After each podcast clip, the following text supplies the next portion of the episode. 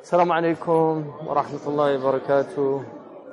اللهم صل وسلم وبارك على سيدنا محمد وعلى آله وصحبه وسلم تسليما كثيرا. ولا حول ولا قوة إلا بالله العلي العظيم. اللهم افتح علينا حكمتك وانشر علينا رحمتك. اللهم افتح علينا فتوح العارفين وفقنا توفيق الصالحين. وقل ربي زدني علما. اللهم لا علم لنا إلا ما علمتنا. إنك أنت العليم الحكيم. اللهم علمنا ما ينفعنا وانفعنا بما علمتنا. زدنا علما. وصل اللهم على سيدنا محمد وعلى آله وصحبه وسلم تسليما كثيرا. ولا حول ولا قوة إلا بالله. I want to, uh, before I go back into that, I want to, I want to uh, um,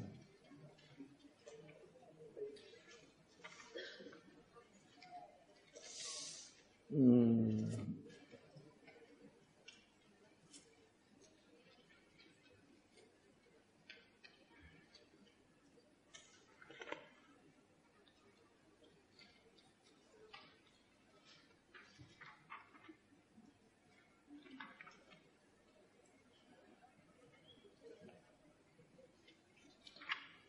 the one of the biggest problems in uh,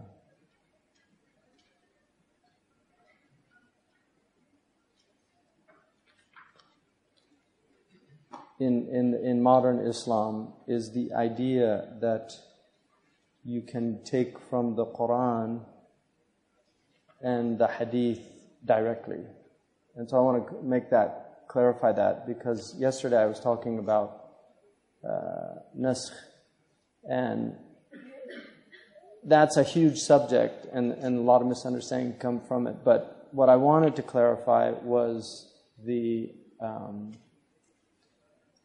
the obligation of going through the um, the ulama, and and again, not just the ulama, but really. Uh, the great ulama. And, and they have been clearly identified. There are ones that are agreed upon, and then there's ones that um, are not agreed upon. Um, an agreed upon scholar would be somebody like Abu Hamid al Ghazali, uh, Fakhruddin al Razi.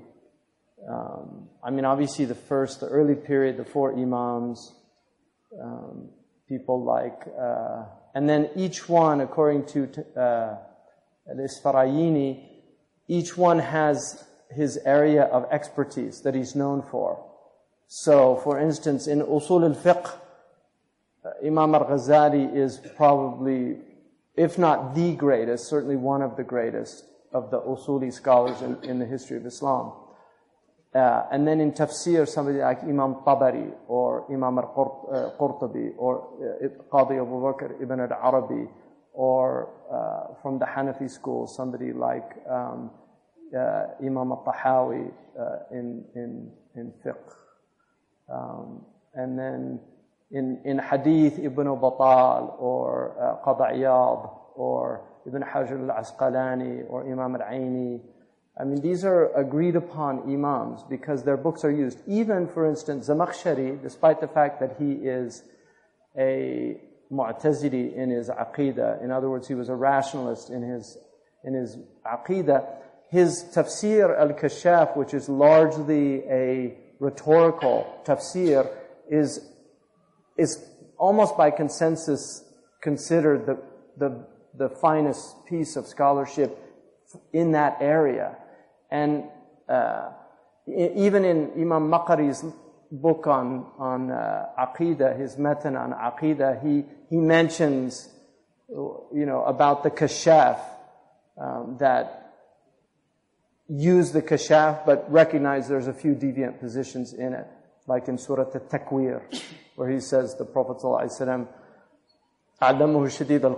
says that the Prophet is less than Jibril because the teacher is Jibril and the student is the Prophet. That's a, that's a Mu'tazilite position. It's not a Sunni position. But the point is, is that he was recognized as having imama, as having leadership in that area of language. So his, his uh, books in language are uh, brilliant.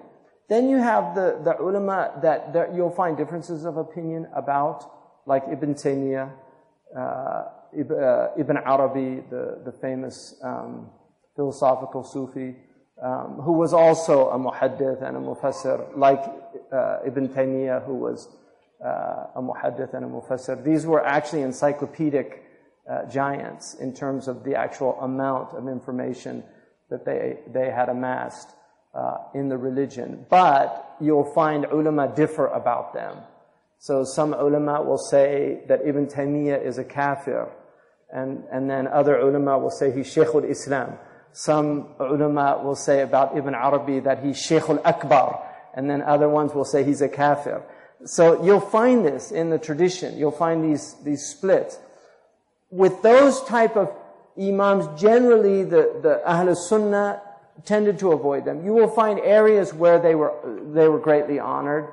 Um, and, uh, but overall their books uh, were not read a lot. Now, in, in the case of Ibn Arabi, I think he did have quite a following uh, in, in, uh, in the Ottoman uh, tradition, and certainly in Syria, he had a lot of um, followers, and in Iran, oddly enough. Uh, the Iranians honor him largely through Al-Qashani's work, um, because the Irfani tradition that's there um, uses him. So my point being is that you're going to find the imams that people differ about, um, and then you'll find the ones. Now, Abu Hamid, to be fair, there was some difference early on. There were ulama that rejected him, um, like Imam al-Maziri and uh, Abu Bakr al-Tartushi, Sidi al-Harazim. The, the ummah pretty much agreed upon his imamah. They call him Hujjat al-Islam, the proof of Islam. Um, and so the idea now, because you have groups that attack him, historically he was not attacked. He, he was, he was really honored in the community. Some people considered him weak in hadith. Um, and, and towards the end of his life, he started reading hadith quite uh, assiduously. But prior to that, he was, uh, he was more known for his fiqh and for his uh, uh tasawwuf. So his tazkiyah, which is the ihya. And, and he's considered a mujaddid by, I mean, the, the ulama, as far as I can tell, they're pretty much agreed upon that, that he was the mujaddid of that period of time that he lived in, and, and his effects still go on. And so, my point being that you will find differences of opinion. And, and those that are agreed upon, they also are under the microscope. So not all of their opinions are taken. And over time, they'll look back and they, and, and, and scholars will say, well, he was wrong here, he was wrong there. So it's not like everybody, just because they reach that level, that they're not open to criticism. They are. And, and they will be criticized. Some of their opinions will be challenged by later scholars. During their lifetime, generally, the ulama say, you know, they call them, uh, uh, Imam al-Qarafi mentioned, I think, that the fuqaha were like, to use al-zariba, they're like goats fighting over uh, the garbage heap. You know, they, there, there's a lot of hasad uh, amongst uh, scholars, which was traditionally why t- contemporaneous scholars did not bear witness against other scholars. You have to really kind of wait to see what the ummah says uh, down the road about them, because their contemporaries will often be against them simply because uh, there's uh, sickness in the souls and they have hasad and uh, the, the ulama themselves have um, those sicknesses. But um, over time, those greats become part of the canon, and their books enter into the canon. And, and this is why you will find certain books are studied over and over and over again throughout history. And those are the most important books to read because uh, they, they, they're, they're, given a tawfiq and they're given a, uh, they're given an honorific position in the library of the Muslims. Uh, there are many books in Arabic grammar, but for some reason, the foundation is Sibawe's book, and from Sibawe comes uh, the great abridge, abridgments that are studied later, like the Ajarumiya for basic grammar, uh, the uh, Qatr al-Nada, Mulhat al-I'rab, uh, Lamiyat al-Af'al, uh, Insarf, um, and then the, uh, the Alfiya of Ibn Malik in, in grammar, and, and Al-Awamil al-mi'a in Balagha, there's certain books that were read consistently. In, rhetoric, in uh, logic, certain books like the Shamsiyya and the Sulam of Akhdari. For some reason, they just spread all over the Ummah, which was nice because when somebody like uh, Ibn Arabi, to use as an example, somebody like Ibn Arabi, who was trained in Andalusia, and most of his shuyukh were in Andalusia, he comes to Konya and he ends up giving khutbah and, and teaching and marrying in the culture here. Um, his son-in-law, Sadruddin al-Qunawi, was one of the great muhaddithin of that time. Al-Ajluni said that Ibn Arabi was considered a thiqah in hadith during his time. So uh, his hadith were sound. Um, the point being is that you could have somebody from a completely different culture in Spain come to Turkey and they fit right in with the ulama. Uh, it's, it's really something stunning about the Islamic civilization.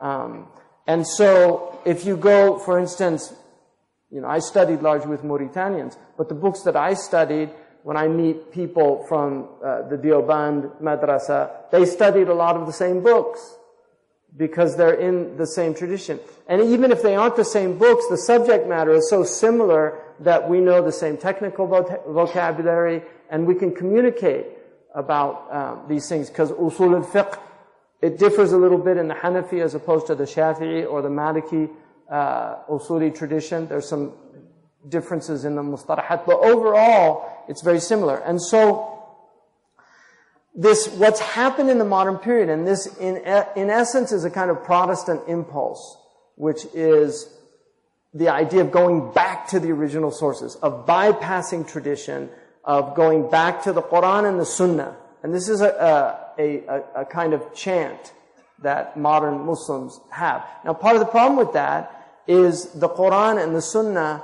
uh, are in language. And language, by its very nature, has the problem of ambiguity. All language. Um, I can use a term, and you can understand one thing, and I mean something very different from it. And, and so this is a problem. And this is why uh, defining terms was so important in our tradition. There's a whole slew of literature which is called al-ta'rifat, al-hudud wa ta'rifat, um, the, the tradition of definitions and terms. I mean, there's so many books on this subject. One of the most famous is Al-Jurjani or Ibn Fawrak. But these are, these books were foundational books because there are, there are words that are used that you, you have to understand them uh, if you're going to understand the hadith or the, um, or the Quran and, and, and the books of the scholars. So learning these things was very important, and that's the basis of communication, is that we're speaking the same language. If our language differs, then our communication is going to break down. Whether it's two different languages, like Turkish and English, there's almost no communication. But even within the same language, if, if we're using terms in a different way, it's going to break down, which is one of the reasons why one of the, in adab al-bahth wa munadhara, it's the right of your interlocutor, whoever you're engaging with in a discussion, it's the right of the interlocutor, uh, interlocutor to ask for a definition.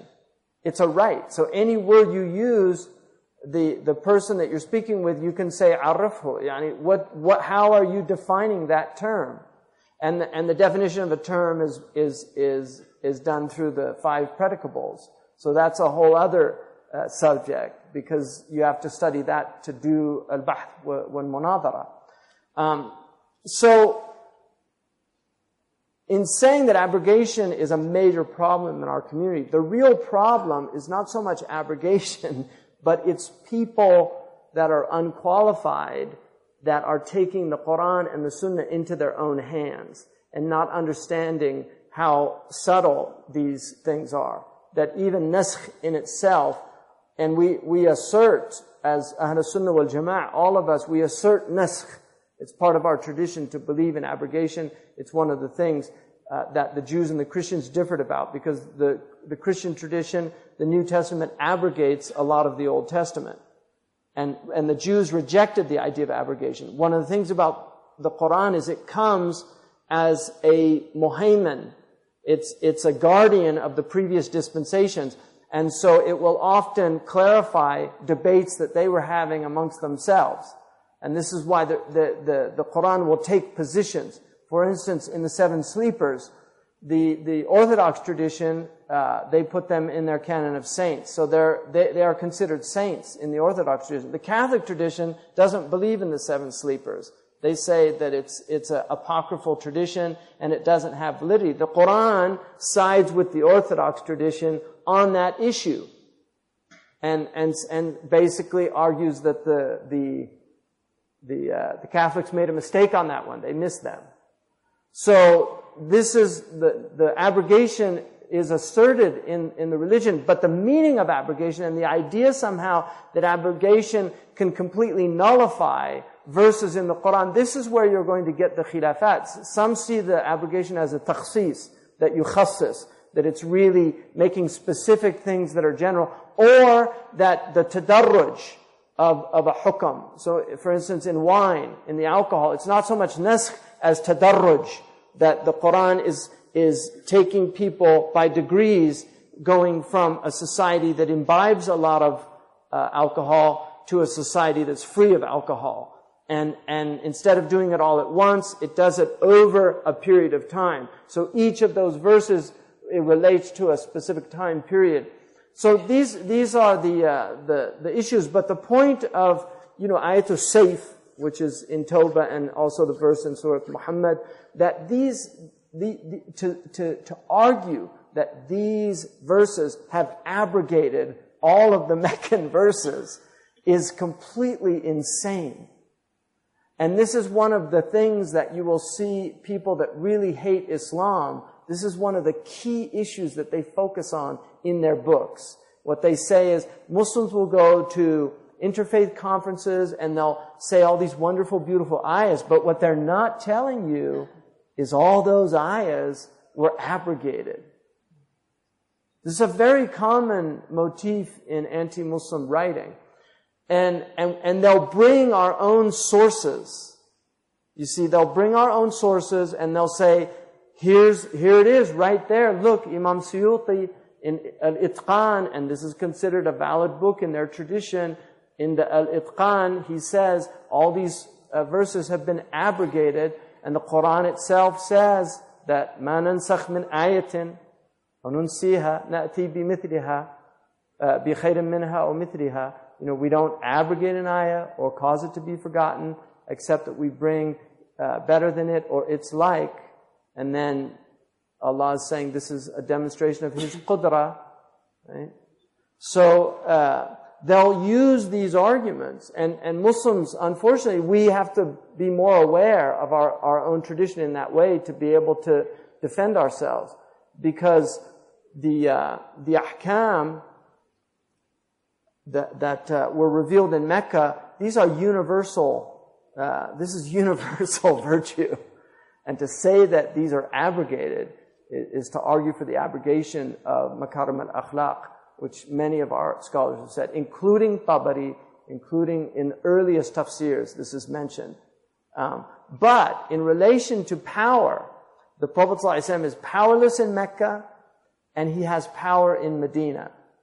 وَلَا حَوْلَ وَلَا قُوَّةَ إِلَّا بِاللَّهِ I mean, these terms are tricky terms, you know, because they're very, people love these, modern people love these power. This, it's all about power. And, um, and, and, and our tradition is a tradition of, of divestment of power. But God gives power, um, and enables people to do things. In reality, the power is His alone. But He does enable people to do things. This is the istita'a. And so there are people over other people in this world and they have power over them. They can exploit them.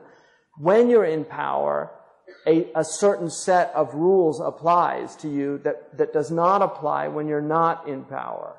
And, and a lot of the, the problems that come with abrogation uh, relate to this fundamental problem that um, for, for an average Muslim, uh, all those Meccan verses should apply to him. But for a government, you don't forgive people if they wrong other people.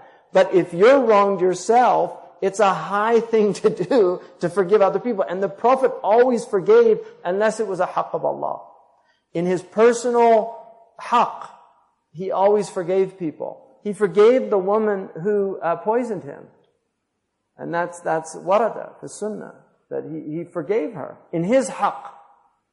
If there is a qisas in that situation, it was because of the sahabi that died from the poison, according to the ulama. But in terms of his haqq, he forgave her. And there are many examples of that. And in the end, if you take anything that's harsh in the Quran, you have to relate it to the Prophet, وَلَوْ كُنْتَ فَضًّا غَلِيظَ الْقَلْبِ فَبِمَا رَحْمَةٍ مِّنَ اللَّهِ لِنْتَدَهُمْ It's a mercy from Allah that you were made gentle. His nature was gentle. Right? And, and had you been, low here is حرف امتناع امتناع. It's impossible. ولو كنت فظا غليظ القلب لانفضوا من حولك they would have dispersed from your presence like people that flee. If you see people fleeing from people claiming to follow the prophet just know for certain that they're not following the prophet. Because the prophet's way is a way of attraction. It's not a way of uh, negation. And so that that and then the other thing, in, in, in, the, in the 23 years in which the Prophet um, actually fought, uh, rather the 13 years, because he did, uh, 10 years, because he didn't fight for the first 13 years. There were 29 ghazwa. Out of those 29 ghazwa, fighting only occurred in 11 of them. So two thirds of his so-called battles had no fighting in them. I mean, had he been hashahu sallallahu alayhi wa sallam, uh, this bloodthirsty character that they describe in the West, um, then we would have had battles in, uh, fighting in all his battles, and we would have had all this bloodshed. Less than, than, if you look at the total number of people that were killed, and the, the, the, the, uh, there are certain battles that, um, the Prophet ﷺ, the biggest battle in terms of numbers, six people died, right? In the Khandaq. I mean, they had, you know, all these thousands of tribes came from around Arabia to annihilate the Prophet ﷺ, and six people died. And Allah says that He kaffa aydihum ankum, that He's the one that prevented them. Kulma uqada uh, naran al-harbi atfa'ha Allah. That they tried to start the fires, the flames of war, and Allah put those flames out. Right?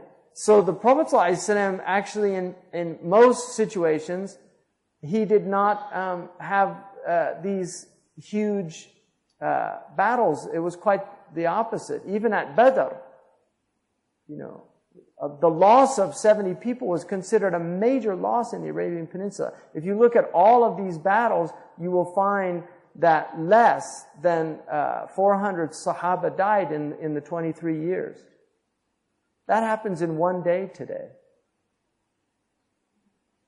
And, and the Beni Qurayza, the, the, the, the so-called massacre of um, of uh, the Jews, um, you know, I think that that all needs to be restudied. The, one of the major sources for that was uh, Rifa' al-Quradi, somebody from Beni Qurayza. Imam Malik didn't accept um, a lot of the opinions about that. He didn't, he didn't accept Ibn Ishaq's narrations.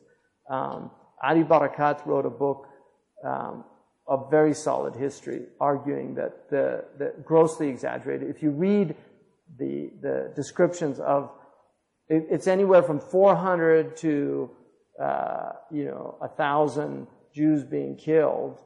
And Ali's doing the whole thing. It's just, a lot of it just does not ring uh, true. And this is uh, part of the problem with those early sources. is that, um, and this is Ibn Khaldun's principle, that you have to look intelligently at history, even seerah and, uh, and the hadith literature about some of these narrations. And that's not in any way uh, fi, fi turathina, because I have great respect for the rigor of our muhaddithun, and I do accept the whole classical Sunni uh, preservation of hadith. I am in no way a revisionist in that way. But I'm also aware of a lot of narrations got into our tradition to make certain people look bad, like Imam Ali. And, uh, and also, uh, we had Jewish converts to Islam that would bring in their own narratives also. People tend to exaggerate massacres. Um, this has happened many times in history. The Turks have been still dealing with the Hamidian, uh, so-called Hamidian massacres of the Armenians and and uh, and then the uh, the Armenian massacres uh, of, of World War uh, One. Um, th- those are all very uh, problematic areas, and that's just hundred years ago. So what about 1400 years ago? You know, if if in the light, in the full light of history, there's all these debates about these Armenian massacres then how, how are we going to look at things that occurred? And, and, and the, the hadith, uh, the athar about um, uh, the, uh, the um, you know, 3,000 Muslims going up against 30,000 um, uh, Romans. I mean, if you, if you again read those, there's a lot of problems in those narrations. Um, and that, that, uh, anyway. So, my point of all that is that we, you know, we have to assert, um, you know, our Prophet ﷺ's, that the 13 years in Mecca are not nullified. They're not null and void. Because if that was true, they have no meaning you know, the Prophet's behavior has no meaning if, if Allah just abrogates it and says it has no meaning. It has to have meaning and it has to be meaningful to us. And the, what's interesting to me about the Quran is it really gives two possibilities. It, because it's a bridge between the, the Mosaic tradition and the, and the, and the, and the Jesuit tradition, it's, it's got these, these interesting of forgiving and, and, and, and redressing through justice. It gives both options to people. The Quran says you can have your justice if you want, but know the standard that you judge in this world, you're going to be judged in the next world. It's better to forgive. The Quran will always say that. It's better to forgive. It's better to overlook. You know, لا تكفي ضيقا مما يمكرون. Don't get caught up in, don't feel constricted about this. This is good for you. There's a reason why this is happening to you. You know, be patient. This is what the Quran is saying. But then it says, if you want your justice, you can have it. If you read Surah Ash-Shura, the, the, the, it's almost like a debate between the self about um, forgiveness and redressing wrongs and forgiveness and redressing wrongs. It's, it's like an internal conflict between people. And so, it's very important for Muslims to, uh, this idea that people can read the Quran and take directly from the Quran is one of the most dangerous ideas in our community because it will lead to a complete fragmentation of our uh, religious tradition, which is already happening, but it will happen even more. If you go to uh, America, there are so many different denominations. Every Every street corner in some places in America has a different church. And people go to different houses of worship. Why? Because they all interpret the Bible differently. So the Baptists interpret it differently from the Methodists, and the Methodists from the Episcopalians, and the Episcopalians from the Anabaptists, and the, and the Anabaptists from the Pentecostals, and the Pentecostals from the Holy Rollers, and on and on and on. And there's some, and then you have the little funny ones where there's a preacher and his family because he's the only one on the planet that really understands the Bible. I mean, you really literally have churches like that. And, and this is what happens when, when you allow uh, a complete lack of regulation of sacred scripture. And so what this tradition is really about is maintaining a type of regulatory mechanism um, on sacred scripture so that not everybody can say what they think it means. You have to be qualified to do that. And that qualification takes many years of rigorous training that also has to be accentuated by a brilliance. So it's one thing to, to have the training. I mean, I've been undergoing this thing for a long time. I don't, I don't have the qualifications necessary uh, to be one of those imams, and I'm very aware of that. I know my limitations. I'm not stupid or deluded about that. I mean, there are people that think they can do that, but it's not like that. And if you spend any time with somebody like Sheikh Abdullah bin Bayya, um, you will know how far you are from just what the necessary prerequisites are. And academic uh, scholarship is very different from classical Islamic scholarship. I mean, the idea of a Western academic having knowledge of the, of the, no, I mean, just knowing the, the, the ten qira'at was a sine qua non.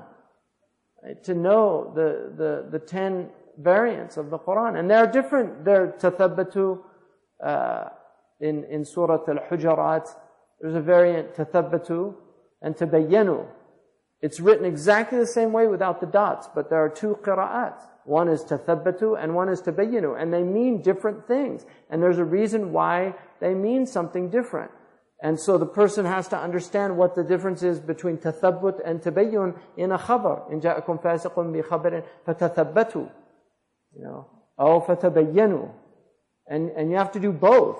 And that's why they're both there. So uh, I just want to go uh, through uh, to drive this home. I know I'm belaboring it now, but um, uh, Ibn, Ibn who was uh, a little earlier than um, uh, our, but not much. Um, he was he was a, a, a generation and a half earlier than Sidi al-Mawaq, and Sidi al-Mawaq would have studied him and certainly been a master of the issues. But one of the things he says um, is that, you know, the ulum of Quran that, that are contained in the Quran and also that need to be known for the Quran, he says um, that you can look at this from a summary and you can look at it from a detailed description. The summary of it, he says, أما على الجملة فاعلم أن المقصود بالقرآن دعوة الخلق إلى عبادة الله وإلى الدخول في دين الله ثم إن هذا المقصد يقتضي أمرين لا بد منهما وإليهما ترجع معاني القرآن كله أو معاني القرآن كله. أحدهما بيان العبادة التي دعي دعي الخلق إليها والآخر ذكر بواعث تبعثهم على الدخول فيها وتقودهم إليها. فأما العبادة فتنقسم إلى نوعين وهما أصول العقائد وأحكام الأعمال.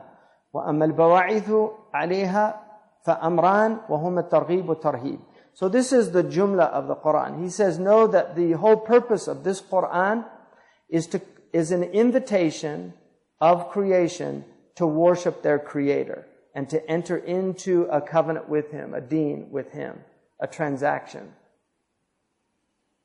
So that, that's the maqsood of the Quran. That's the intention of the Quran. He just summarized for you the whole purpose of the Quran. It is an invitation to the creation, uh, from the Creator to enter in, to worship Him and to enter into His deen. And then he said this maqsad, this, this purpose, necessitates two things. لابد منهما, they're inescapable. And وإليهما ترجع معاني القرآن كل uh, uh, القرآن كله. Yeah, because the damir goes back to the Quran. معاني القرآن. It go all of the Quran, the meanings of the Quran so uh, the entire Quran it goes back to the ma'ani to these two things one of them is to clarify what that ibadah is that creation is being called to. What is the ibadah? And the second is what are the incentives that would incentivize somebody to go into that relationship and to drive them to it. As for ibadah, this devotion, it uh, is of two divisions, two types. Usul al-aqaid wa ahkam al-amal.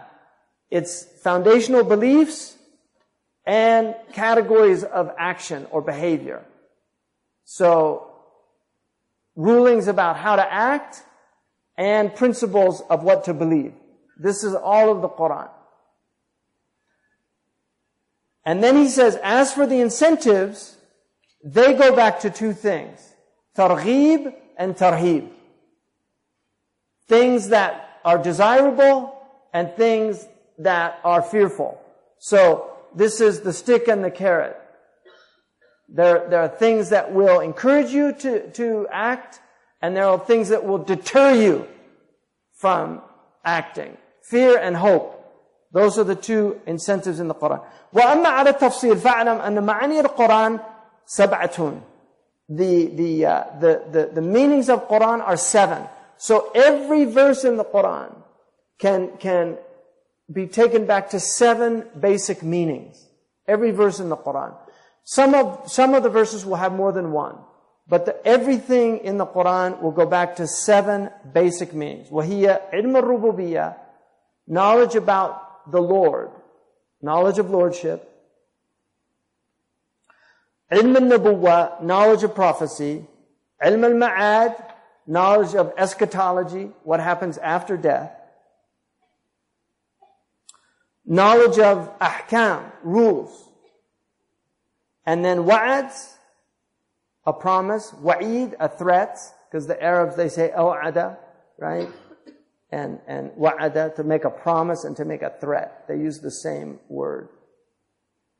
So the wa'id is, uh, is the threat. So a promise and a threat, and then qasas, stories. Those are, that's the Quran. Those seven meanings. rububiya Nabuwa, Ma'ad, Ahkam, Wa'ad, Wa'id, and Qasas. So, basically divinities, prophecies, eschatologies, uh, legal categories uh, promises uh, threats and stories history and then he goes, فَأَمَّا عِلْمُ الرُّبُوبِيَّةِ As for rububiyyah, you have إثبات وجود الباري جل جلاله والاستدلال عليه بمخلوقاته. So you have that Allah is showing that He exists. what is istidlal alayhi bi makhlukatihi. And he shows that he exists through his creation. The word in Arabic for the world is called alam. Alam in Arabic is, is a, it's, it's, it's ismul ala. It's called ismul ala. Fa'al. Fa'alun is ismul ala. Like miftah is ismul ala. It's, it's, it's the noun of instrumentation. It's the noun that enables you to do something with it. Alam is the instrument of knowledge. All of knowledge comes through the senses. We have a priori knowledge, but even that a priori knowledge is discovered through the senses. And so when people say to you, that all you can know is what is what's in the world. That's not true. There are, there's a priori knowledge that you have, intuitive knowledge that you have about the world that the world does not indicate to you. Uh, abstractions are one of them. The fact that you can essentialize. There's nothing in the world that indicates that. That's something that the mind is gifted with. Um, so Allah uses the world to show that the alam, and he's Rabbul Alameen. The, the alam, this instrument of knowledge, is to help you know your Lord. That's the purpose of the world. Because he lies behind veils. I'm stuff I don't even want to use that word lies. Uh, God is hidden behind veils. He has veiled himself because his light is blinding. We can't know him directly. We can't know his essence, but we can know his attributes, and therefore he reveals his attributes through the world. This is how he comes uh, to, to, to be known. And so, وكل ما جاء في القرآن من التنبيه على المخلوقات والاعتبار في خلق الأرض والسماوات والحيوان والنبات والرياح والأمطار والشمس والقمر والليل والنهار وغير ذلك من الموجودات فهو دليل على خالقه. All those things in the Quran that are talking about uh, thinking about creation, considering the creation of the earth, the heavens, animals, foliage, winds, rain, the sun, the moon, lady, right? Washamsi, waduhaha. All, all these verses are to make you think about this vast creation that he has made and all those other things that are mentioned. These are all proofs of the Creator.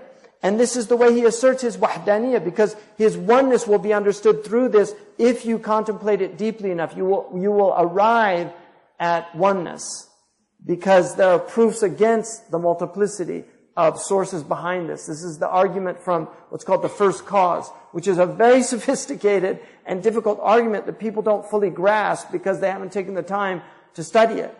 Um, it actually traditionally, in the Christian tradition, they spent 15 years studying these issues. 15 years in seminary. People, people now they read uh, St. Thomas's gross abridgments of, of these arguments and they think, oh, there's nothing here for me. I don't believe in this. But if, if you reflect deeply about where this came from, you fall into two major problems, uh, dawr wa tasalsul. And, and so all of these things are to take people out into an understanding of God's unity. والرد على المشركين والتعريف بصفات الله من الحياة والعلم والقدرة والسمع والبصر وغير ذلك من أسمائه وصفاته والتنزيه عما لا يليق به. So these are proofs of the Creator his oneness. They're refutations of people that associate with God. They're also ways of coming to know the attributes of God, of, such as life, knowledge, power, hearing, sight, and all these other things from his names and his attributes, and uh, removing any association with him uh, that would be inappropriate to associate with him. That's rububiyyah in the Quran. أما النبوة فإثبات نبوة الأنبياء عليهم الصلاة والسلام على العموم it is to establish or assert the reality of prophecy of the prophets. May peace and blessings be upon all of them. In general, وَنَبُوَةِ مُحَمَّدٍ صَلَّى اللَّهُ عَلَيْهِ وَسَلَّمَ عَلَى الْخُصُوص And specifically the Prophet Muhammad's prophecy. And this is why the great Muslim obsession was not with proving the existence of God. It was actually proving the existence of prophets, especially our Prophet Muhammad. Because if you can prove the Prophet, then it follows if the Prophet's telling you there's a God, it's obvious. So they really wrote many books of Dalail al-Nubuwah, proving the Prophet the fact that he was predicted by so many previous dispensations, the fact that he had factual miracles. There are miracles that could not be a lie because the Quran actually mentions them and the Quraysh were there and the Quran doesn't say anything about the Quraysh denying it because they saw these things with their own eyes. Because there are things in the Quran where the Quraysh will actually say that's not true. They'll refute things. But certain things they, they didn't. And so, and this is one of the interesting things about Orientalists. If anything in our tradition puts the Muslims or the Prophet ﷺ in a bad light, it's treated as history. They always just treat it as history. But anything that uh, uh, has any miraculous element, it's clearly fabricated. So Aisha's age is history. But the palm tree that moaned in the masjid, clearly fabricated. Right? Even though there's debate about Aisha's age. And at Bukhari, I mean, you could easily have dropped uh, the the uh, just the the the ten uh, marker there are ulama that say she was 16, not 6. So there, you know, and many examples like that. And then part of that is إثبات الكتب التي أنزلها الله عليهم ووجود الملائكة الذين كان منهم وسائط بين الله وبينهم والرد على من كفر بشيء من ذلك وينخرط في سلك هذا ما ورد في القرآن من تأنيس النبي صلى الله عليه وسلم وكراماته والثناء عليه وسائر الأنبياء صلى الله عليه وعليهم أجمعين. And so also the fact that they are a means between God and between uh, His creation. And, th- and there's refutations against those who disbelieve. And, and uh, also, uh, there are things in the Quran in order to uh, to mollify or, or, mitigate the sorrows of the Prophet um, and uh, telling him about the previous prophets and what they went through, so that this uh, gives a type of solace for the Prophet. So the Quran is very solicitous for the Prophet's spiritual well-being by reminding him that you're in a long chain of people that have been wronged, and this is the Sunnah of God because he's elevating you with these tribulations. أما المعاد فإثبات الحشر وإقامة البراهين عليه والرد على من خالف فيه و و وذكر ما في الدار الآخرة من الجنة والنار والحساب والميزان وصحيف الأعمال وكثرة الأهوال وغير ذلك.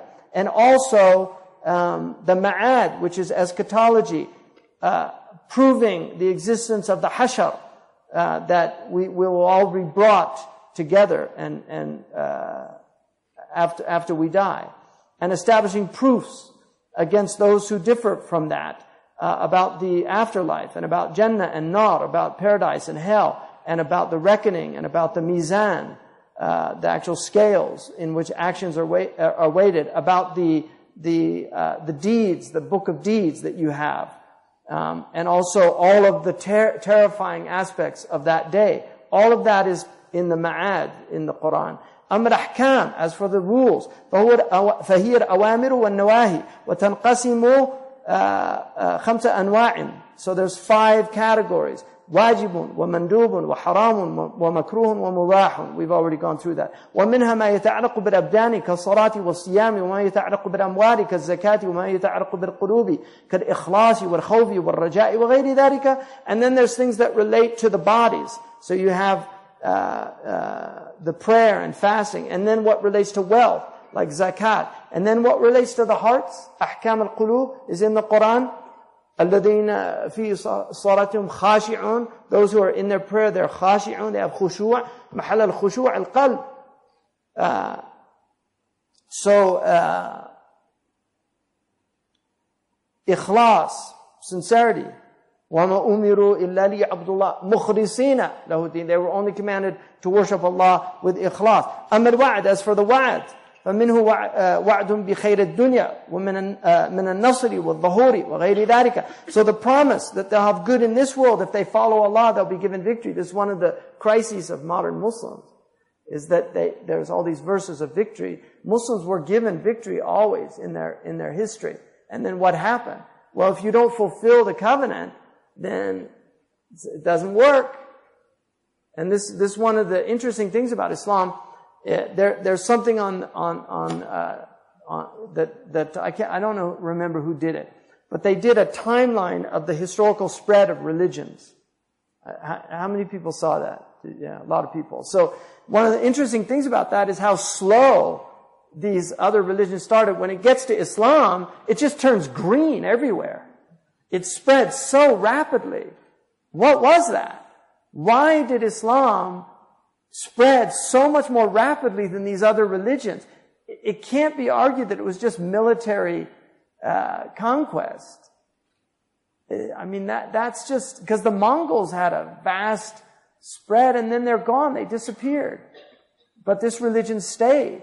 Why is that? Why is it that 96 there's two opinions. 96 or 98% of Turks are, are Muslim. Why is that? I mean, why is it that the Persians became, the Persians, very proud, great civilization, they became Muslim. And they left their, their, their own prophet, Zardusht. He was a Persian.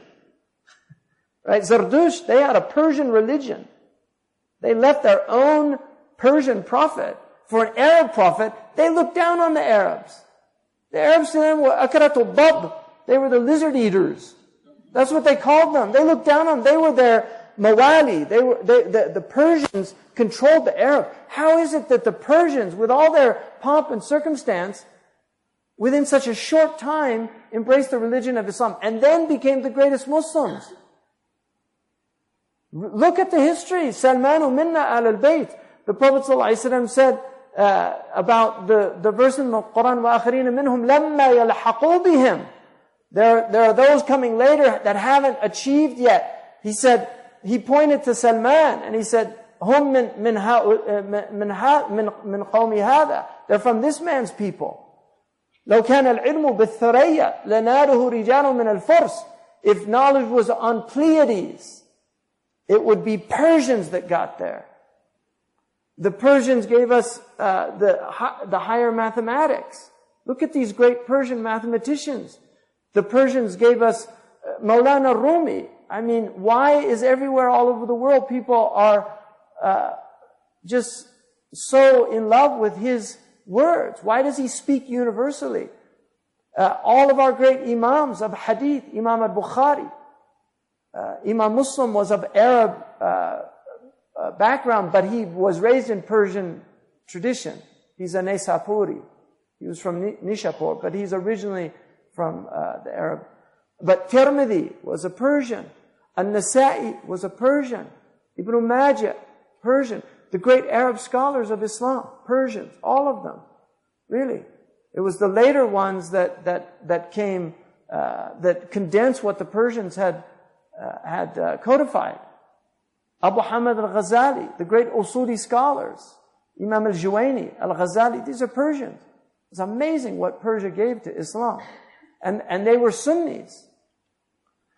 The Seljuk who came here came from the Persian, uh, from Central Asia, the great Turkish peoples. They came here, established uh, this incredible civilization here in Turkey. Uh, the Ottomans, the, the, the educated Ottomans were fluent in Turkish, Persian, and Arabic. The Yenisheri had to learn Persian. That was part of their training. It's, it's amazing what they did. So the Prophet promised, he was given promise of this victory. It happened so swiftly. It was amazing how swift it happened. When the Ottomans took the mantle, when the Seljuk collapsed and the Ottomans took the mantle, nobody in the history, you look at, this is the longest ruling family in human history that we know of. No other family ruled longer than them. How did they break all those historical uh, uh, sunan? How did they do it for so long? In the 16th century, they were already talking about Ottomans would be over soon. In Europe, can't last much longer, just 400 years, right? Seriously. My mother was born and there was a sultan, uh, there was a khalifa. My mother. 95 this year. When she was born, there was still a khilafah. Khilafah was officially uh, November 1st, 1922. And then 24, it's ended completely with the establishment of the republic. But my mother was alive and there was a sultan, a khalifa of the Muslims. It wasn't that long ago. So, you know, the Nasr, in Tansurullah, yansurkum. If you give victory to God, God will give victory to you. We have all these Muslims. I mean, if you look at what happened in, in the Ottoman lands that were defended, uh, uh, Mustafa Sabri says two thirds of Ottoman history was defending other Muslims. Two thirds of their history. And then when the breakdown happens, they're betrayed by all these people. And now the Muslims are suffering from the effects of those betrayals. Nobody wants to deal with this fact. It's painful. You allied yourselves with the British, and look what you got.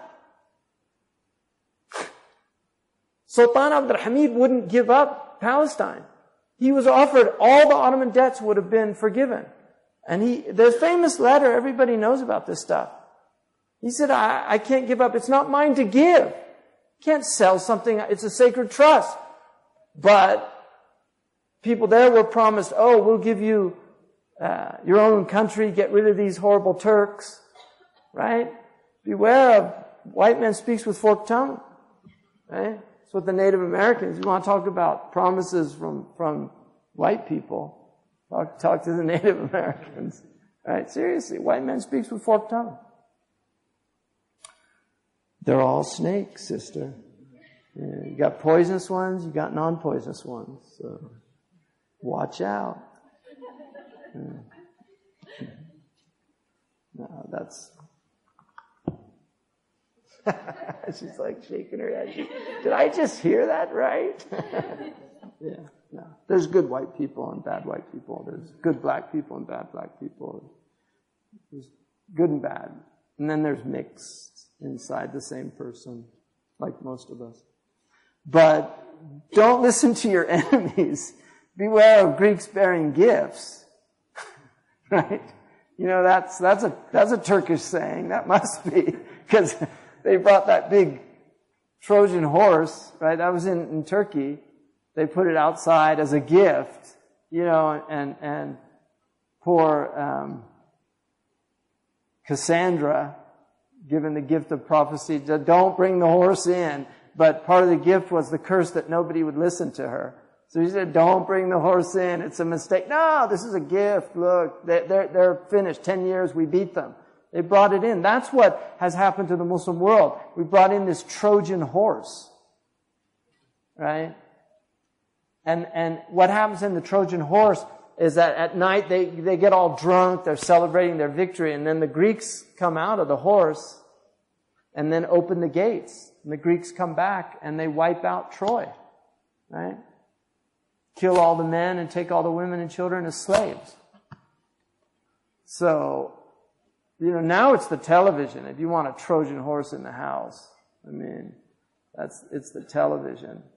Let me entertain you. I mean, you tell me one human being that if some creepy looking stranger knocked on the door and said, you know, can I sit with your kids for a couple hours? I'd like to entertain them you, what would that person in that house do? Seriously, what would they, they would slam the door, call the police or something. You know, there's some pedophile outside my house wants to sit with my children. But people plop their children in front of televisions with perfect strangers. You know, I looked up a, a Facebook of a Disney cartoonist. Like when I was doing my research on Disney. I literally decided, hey, they probably have Facebook. I went to one of these guys' Facebook and I swear to God, in, in his little, like, what do you do for work or whatever, he said, defiler of children. That's what, that's what he put as his occupation. defiler of children. At least he was honest. You know. So the wa'ad is something, you know, but most of the wa'ad is, is about, um, is about akhirah. So dunya, don't think it's all dunya. It's, it's really, وهو الأكثر كأوصاف الجنة ونعيمها like the descriptions of paradise. أما الوعيد فمنه تخويف بالعقاب في الدنيا ومنه تخويف بالعقاب في الآخرة وهو الأكثر كأوصاف جهنم وعذابها وأوصاف القيامة وأهوالها وتأمل القرآن تجد الوعد مقرون بالوعيد. وقد ذكر أحدهما على إثر أو أثر ذكر الآخر ليجمع بين الترغيب والترهيب وليتبين أحدهما بالآخر. كما قيل بضدها تتبين الأشياء. So he says, as for the threat, it is, it is to frighten people about punishment in this world if you do bad things, like لا تقربوا زنا إنه كان فاحشة وساء السبيل don't go near fornication it's a bad thing it leads to AIDS and syphilis and gonorrhea and all these horrible things in dunya there's a iqab in dunya the Prophet ﷺ said ما ظهرت فاحشة في قوم إلا أصيبت بأمراض لم تكن في أسلافهم no sexual deviancy deviancy will manifest in a people except they will be afflicted by diseases that their ancestors didn't know about so that's one of the punishments of zina. You're warned. And if you don't follow that wa'id, then accept the consequences in dunya before akhirah. This is why Imam al-Kandahri said that the sharia is hujjatullah al-baligha. It's, it's the, it's the clear proof of Allah. It's His hujjah. Because if you go against the, the the, the, the prohibitions in the Quran, you will have horrible things happen to you. The Prophet said, don't go against your rulers. The Quran says, beware of disobeying the Prophet. You will be afflicted by civil strife and great pain, painful chastisement. So if you go against your ruler and then all this horrible stuff happens, and why is this happening? Say it's from your own souls. You were told not to do something. And then the Quran says, beware of fitnas. اتقوا فتنة لا تصيبن الذين ظلموا منكم خاصة. Beware of fitna, of, of, of tribulations, calamities, civil strife, civil war. It, it has a lot of meanings. Beware of fitna that doesn't just afflict the innocent among you, uh, the guilty among you. In other words, ta'um al-adab. The, the, the, it, the, the fitna afflicts everybody. And, and the Mufassirun say, if fitna only afflicted the, the, the, the, un, the unjust amongst people, there would be no reason to do amr bil ma'ruf and nahi anil munkar. There's no reason to enjoin right or forbid evil because he's going to get his. Just wait. But when you see people doing openly sinful things, oppression, uh, and, and all these things outwardly, or sexual profligacy and these things, then you start thinking, if I don't condemn this, it's, it, this is going to afflict me. So you're actually protecting yourself. Self-preservation is the first instinct. You're protecting yourself. And this is why the harm principle, uh, John Stuart Mill's harm principle doesn't work for Muslims. Because he has a, he has no metaphysical concept of harm. We have a metaphysical concept of harm. That if we allow these types of, of deviancies to manifest in a civilization or a culture, and we don't condemn it, then it's going to afflict all of us. We'll get the diseases that, that their sinfulness is accruing. They'll start afflicting our innocent people through blood transfusion or through other means. This is a reality. And it's not, it's not hatred towards those things. It's recognition of what these things mean to, to, uh, to a culture and a civilization. They're dangerous things. And history shows that this is true. That's why the Quran is one third sacred history. Look at the rise of people and look at their fall. They rise when they obey and stay within these limits, and they fall when they disobey and begin to transgress these uh, boundaries that have been set for them for their own preservation. These, these are for their own good. وَأَمَّا الْقَصَصِ As for the, and then he says, you will always find تَأَمَّلَ الْقُرْآنِ Reflect on the Quran, تَجِدَ الْوَعْدِ مَقْرُونًا بِالْوَعِيدِ you will always see in the Quran, if there's a promise, a threat follows. If there's a threat, a promise follows. That Allah's, it's fear and hope. Uh, you know, I was, I, have told this story before, but I was, I was literally, uh, I wasn't in the bar, but I was in a hotel that had a, one of those open, uh, sitting areas and you could buy drinks or coffee. And this guy was drinking a Heineken uh, beer and reading a translation of the Quran which struck me as so odd. And, and I just said to him, he was sitting across from me, I said, um, how are you finding, I was in a suit and, you know, no indication outwardly that I was Muslim. I said, um, how are you finding that book? And he just, he looked at me and said, this is a very interesting book.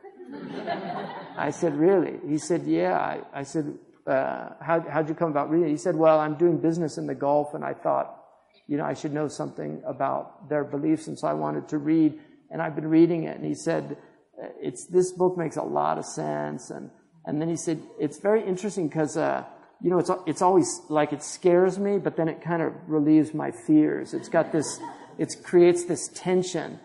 And I said, wow, you got that on the first reading? You know, like that's pretty impressive. So, uh, Amal Qasas.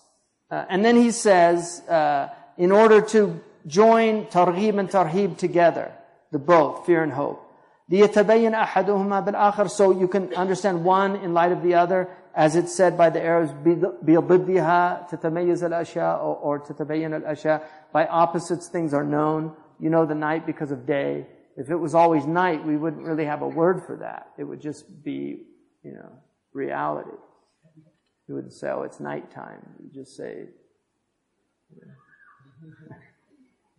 أما القصص فهو ذكر أخبار الأنبياء المتقدمين وغيرهم. As for the qasas, this is making mention of the prophets and the ancients. كقصة أصحاب الكهف, like the people of the Kahf, وذي القرنين, and the, the two-horned one.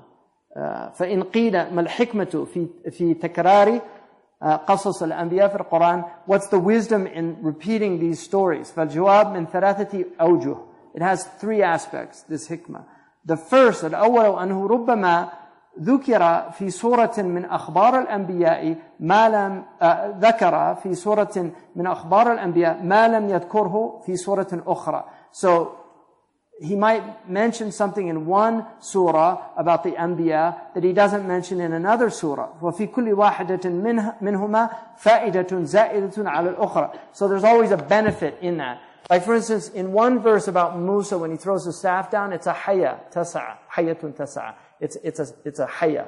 In another one, it's a thu'ban. Now, a haya is, is a small snake, a thu'ban is a large snake. So why, why, what is it, a thu'ban or a haya? The mufassirun said it was, it was very large in its size, but very fast, because large snakes are very slow. Like a python is incredibly slow if you watch it.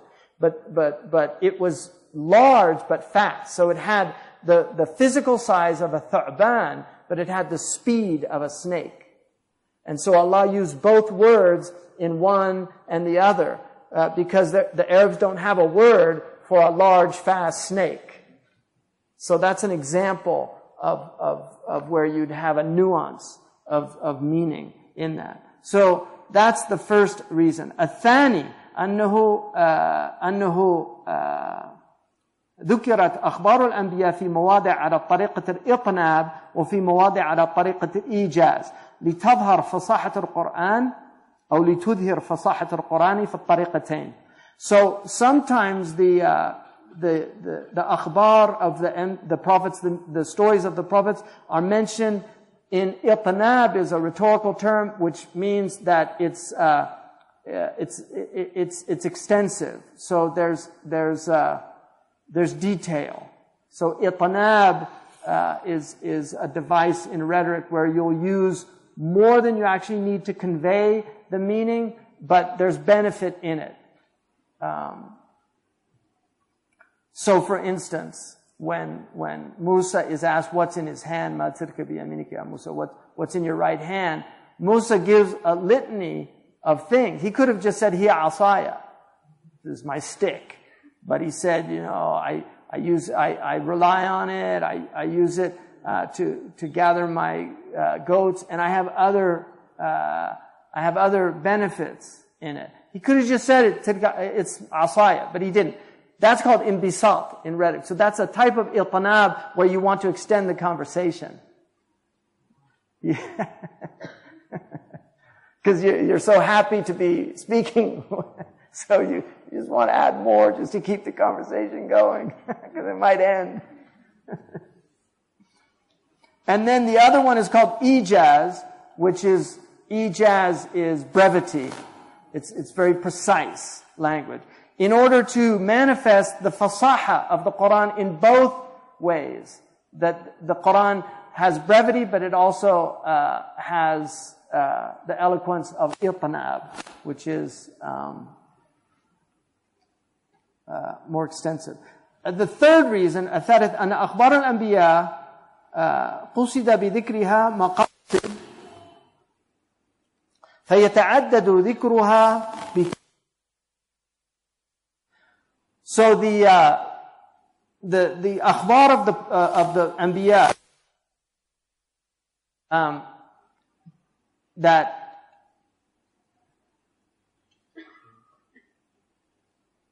that what's intended by them are are different aims. So يتعدد ذكرها بتعدد تلك المقاصد. So the the mentioning of them multiplies with the multiple intents and, and purposes of the, of the, of the stories. فَمِنَ الْمَقَاصِدِ بِهَا إِثْبَاتُ نُبُوَّةِ الْأَنْبِيَاءِ Among those aims is to establish the prophecy of the prophets.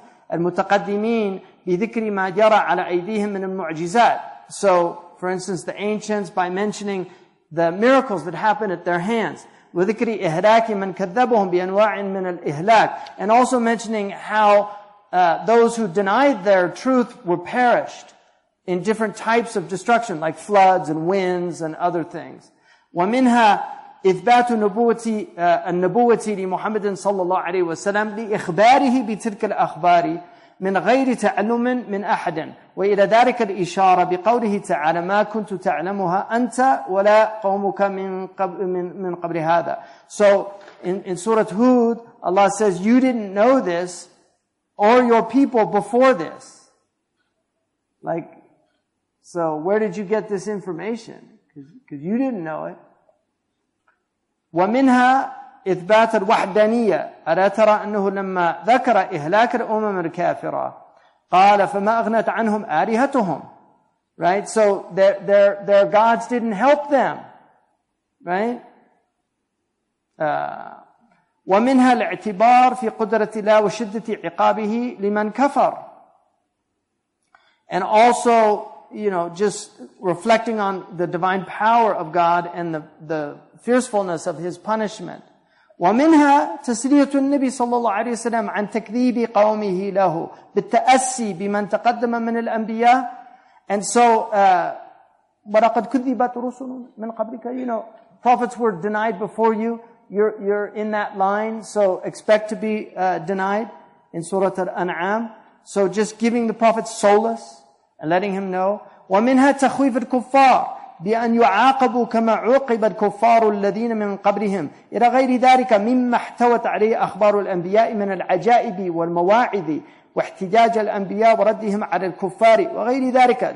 فلما كانت أخبار الأنبياء تفيد فوائد كثيرة ذكرت في مواضع كثيرة ولكل مقام مقال.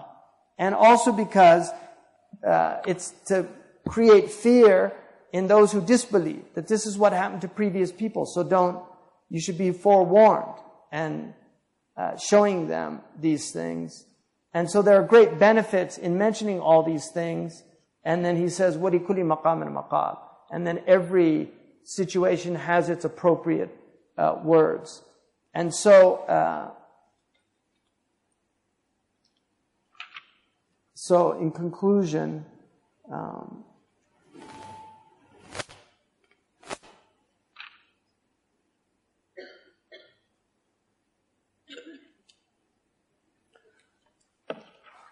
So,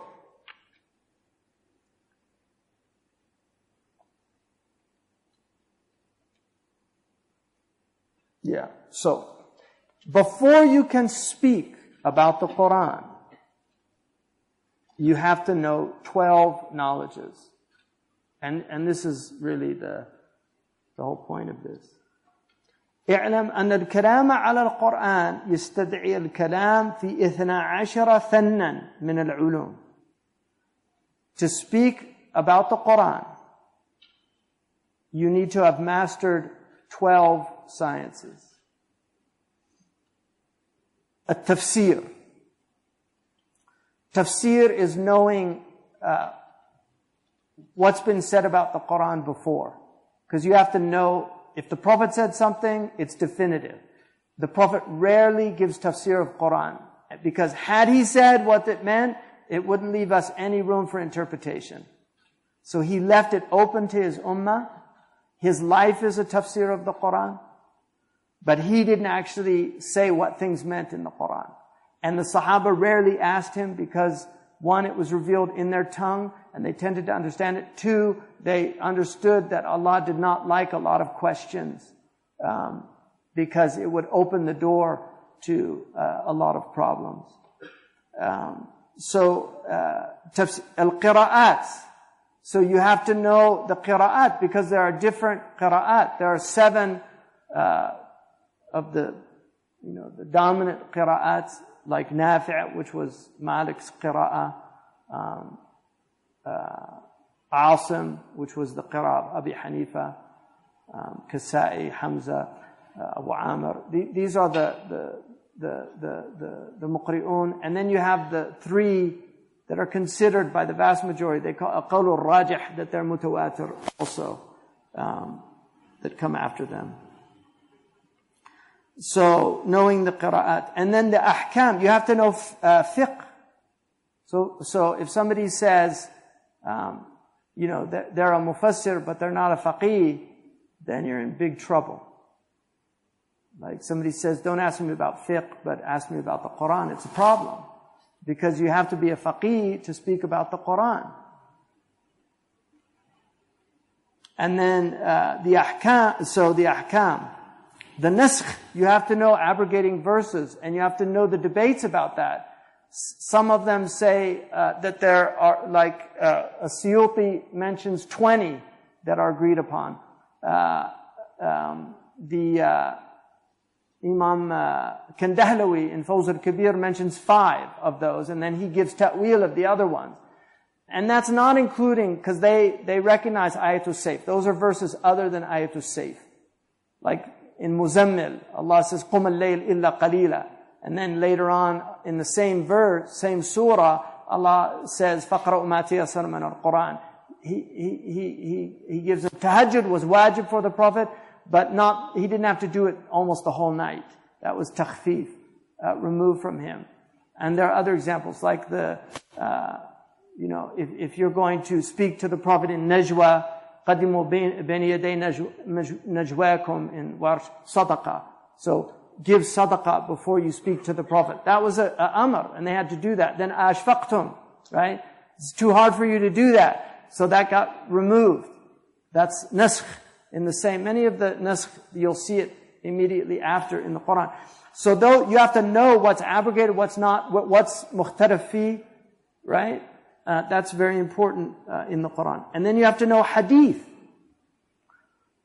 So, uh, because the Quran, the majority of scholars say that the Quran, uh, the hadith, uh, uh, right, changes rulings in the Quran, yuqayyid or yukhassas.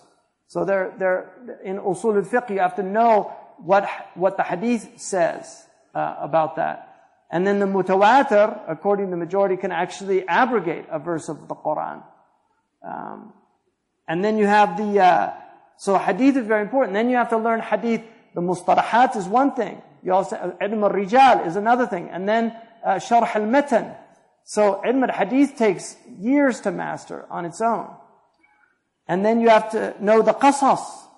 Qasas al-anbiya. This is a whole genre of Islamic tradition like Ibn Kathir's great work uh, on that, Qasas al-Anbiya. Um, in that chapter, their, their Daniel is in Qasas al-Anbiya. Um, the Samuel, right, they call Samuel, is in there because Samuel's mentioned in the Quran not by name, but he's actually mentioned in the Quran because he's the Nabi from Bani Israel that's not mentioned uh, when, when he appoints the king for Bani Israel. So you have to know the, the Qasas al-Anbiya, because that relates to the Quran. And then tasawwuf. He puts that as one of the sciences that you should know before, because the Quran is for tazkiyah. قَدْ أَفْلَحَ مَنْ Right? Why did, why did Allah send the Prophet? Right? هو الذي بعث في الأميين رسولا يتلو عليهم آياته ويزكيهم. Before you can know the Quran, you have to have tazkiyah. وَيُعَلِّمُهُمْ الْكِتَابُ وَالسُّنَّةِ So tazkiyah precedes knowledge of the book and the sunnah. And that's what tasawwuf is, ilm tazkiyah, whatever you want to call it. We know there's a science in our religion called ilm tazkiyah. Traditionally it was called tasawwuf. If you don't like that name, tazkiyah is a Quranic term. Ihsan is ilm al-ihsan, ilm al-nafs. But you have to know how, because one of the things that's dangerous is you can interpret the Quran from your hawa. So if you don't have tazkiyah, then you're going to be interpreting the Quran from your hawa. And then usul al-din, aqidah. You have to know aqidah before you can do tafsir of the Quran, because much of the Quran is about aqidah. One third of the Quran is, is about aqidah. And so you have to know aqidah and, and, and, and then you have to know the debates about aqidah. What's from the usul and what's from the furu'. The Muslims don't differ in their usul, but there's difference of, of furu' in aqidah. Just like furu' al-fiqh has differences, furu' al-aqidah has differences. There's debates amongst the great uh, mutakallimun. But not in the usul, not in the principles, but in the details. They debate. Uh, and then usul al-fiqh. So you don't just have to know ahkam, fiqh, furu', you also have to know usul al-fiqh before you can, and then logha. You have to have uh, vocabulary. You have to know all the possible meanings of any given word in the Quran because many of the words have different meanings. Like qur can mean tahar, can mean hayd. You have to know that. Because what is it? Tahar al-hayd. And, and why is there a khilaf? And, and what's the rajih? If there's a rajih. What's the preferred opinion? And then nahu. You have to know nahu and sarf. So you have to know grammar, because if you haven't learned grammar, you'll make terrible mistakes. And then finally, you have to know bayan, rhetoric, balagha. Much of the, mis- the mistakes that people have made in the Quran uh, and in our religion is, uh, is the result of being ignorant of rhetoric. Like not knowing what majaz mursal is, what, not knowing what, what uh, isti'ara is, not knowing what, you know, uh, the, the, the and the ijaz, uh, hadf, like why there's certain things are, are omitted, uh, lacunae in the Quran, uh, not knowing those things, what iltifat is, why Allah goes from first person to third person in the same uh, uh, statement. That's a type of rhetorical device, and it'll confuse you if you don't know that, because in, in the West we don't really have that device. It's not part of Western rhetoric, and that's something that confuses Western people when they read the Quran. Why does it go from first person to third person like that? Because we don't do that in Western literature, but in Arabic, it's a type of uh, tambih. It's, it's, it's, a, it's a rhetorical device, iltifat, and many other examples. So these are the sciences. And now we have, unfortunately, a lot of people um, you know, doing tafsir of Quran that are not qualified. And Daesh, much of what they're doing out there is, is because they're reading these verses about killing people wherever you find them. You have to look at what our ulama said about those, those verses and, and that you don't kill prisoners. The Prophet ﷺ had dispensations that aren't permitted for other people. The Prophet did things that are haram for us to do. This is something our ulama knew. He had khasa'is. You have to know what those are. Um, you have to know, for instance, that uh, burning people uh, is not permitted because of the hadith, أمرتكم أن تحرقوا فلانا وفلان فلا تحرقوهما واقتلوهما إذا وجدتموهما I told you to burn so and so and so and so. Now I'm telling you don't do it. But if you find them, uh, punish them. And even in the hadith of Ali, for those who say, because it's in al-Bukhari, they say that he burnt them after he killed them in another riwayah. So burning people alive is prohibited uh, in the Sharia. And I'm aware of the khilaf amongst uh, the fuqaha, but Muslims have never used burning as a, as a, as a punishment historically. And the, the historical narrations, there's no consideration in fiqh of historical narration. None. No, no fuqaha will base a hukm on a piece of history. It has to be a, a solid transmitted narration. It has to have isnad. They don't base rulings on what Bidayah and Nihaya says about some event that Abu Bakr did this or that. If you don't have a sanad muttasil, la ta'na fi, if you don't have an unbroken chain that, that, that, that, that is uh, uh unapproachable, then, um, then you can't make a legal ruling. Anyway, I hope that, you know, I mean, part of